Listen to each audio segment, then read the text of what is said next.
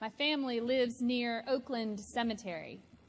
I'm a native to the area, and I know many of you are as well, and I know a lot about that place. We took tours of it in elementary school, and now living near it, I've learned even more. I know about the famous locals that are buried there, about the history of the different segregated areas, about the monuments and their symbolism. I also know that it used to be a very popular place for families to come have picnics. They brought their baskets and their blankets and their children, and they spent the day. My children, much like the picnicking families of old, think it's a great place to ride scooters and bikes. The sidewalks are paved and wide. The hills are gentle for little legs pumping up and down. And there is a lot to look at. When I go through runs, when I go for runs through the cemetery, I turn off my music. I pay attention to the graves and the monuments that I pass. Quick math in my head tells me the ages of the people that rest there, and I often connect those ages with people that I love today that are with me. There's the large angel that covers the grave that's um, the same age as my father. There are Civil War soldiers buried there younger than my cousins. In this way, I connect with the people who rest there. Like many parents that I know, the tiny little graves are the hardest ones to bear because they seem so outside what I wish were the natural order. We are born, we live long, meaningful lives, we die surrounded by great grandchildren that adore us. Despite my own theology of death as a part of our journey with God, I still get twisted and torn up when I am confronted, either personally or professionally, with a parent burying a child. In one part of the cemetery, there's a line of five little graves with one larger one at the end. They are five little children born two or three years apart, none living long enough to meet his or her siblings. The last one is their mother, who died a few days after her youngest child. This little line of graves is so poignant to me, speaking at first to the frailty of the human body, which so often, even in this world of advanced medical science, just can't survive the trauma and mystery of human existence. But more important to me, and more importantly, it speaks to me of the strength of human hope. In this circumstance, that mother was so determined to raise a child that even the repeated devastating loss could not kill the hope that the next one just might be healthy and strong. She did not, as St. Paul suggested, lose heart. Paul's writings, as we all know, are all over the theological map. Believers of all stripes use Paul to support theological understandings, ways of reading the gospel, of interpreting God. Because of this, Paul can seem really difficult. I include myself in those who find Paul difficult. Paul tells us things we don't want to hear, like that we are supposed to deny our earthly selves. Paul reminds us that life on earth is painful. Paul's messages are hard to digest. They're hard to stomach in light of our fear of aging and death. We don't need to be reminded of the fragility of the human body, do we? We're living it. We're surrounded by it. Most of us are reminded daily in little ways about the wasting of our outer nature, as Paul names it.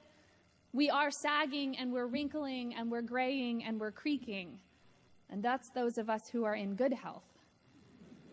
We are all marked as well by death, by the death of those we love. We know intimately what it is like to lose someone. But then here's Paul pushing us again and again into remembering that we are indeed mortal, that we are dust, and to dust we shall return. Thank you, Paul. But as usual, there's something else here too. Something more than just Paul's depressing litany of the frailty of humanity.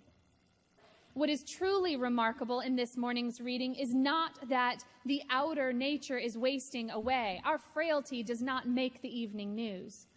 What is truly amazing is that Paul can say, in the midst of all this, there is hope. For Paul, this hope is worth allowing ourselves to live into the hardship, live into the aging and the pain, to be confronted with our own mortality and the mortality of those we love. In order that we can witness and proclaim the good news of God's acts of redemption. God will rectify our frailness, and our faith will carry us into another day. God promises redemption, and hope will carry us into another year. Back to that tragic line of impossibly tiny little graves in Oakland that mother lived out in a, in a way no parent should have to, this dichotomy that Paul talks about in 2 Corinthians. She knew intimately about the wasting away of outer nature. She watched her babies succumb to it. And if we just stop there with Paul and with that poor mother, we may as well all sink into the mire of that tragedy. But Paul doesn't stop there. And that mother didn't stop there, and we don't stop there. Because even though our outer nature is wasting away, our inner nature is renewed day after day after day. Paul said that, and we live it. In my world, I add to that image of that line of little graves the image of my very strong, very healthy five year old son, with his skinny arms and legs brown from the sun, flying through Oakland Cemetery on his bike. He is the image of vitality. He embodies life and possibility. His outer nature thus far shows no signs of wasting. What does she think of my beautiful son, who has outlived in more ways than one every one of her five precious children? What does she think of me as I chase him on my bike, having never worried about more than a nosebleed in my own children? I like to think that she, together now with the babies she loved till the end, is hopeful.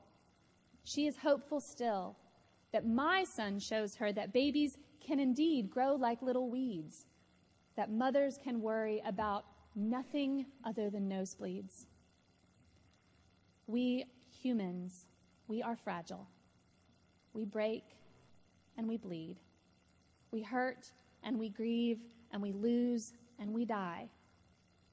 There is no promise anywhere in the Gospels that we will be anything other than fragile in our time here on earth. But we are, as children of God, filled with hope. As Paul's difficult teachings direct us again and again, we possess a strength that is sometimes individual, but more often communal. This is a deep well of strength that does not deny our physical frailty, but instead confronts it and does not let it overcome us.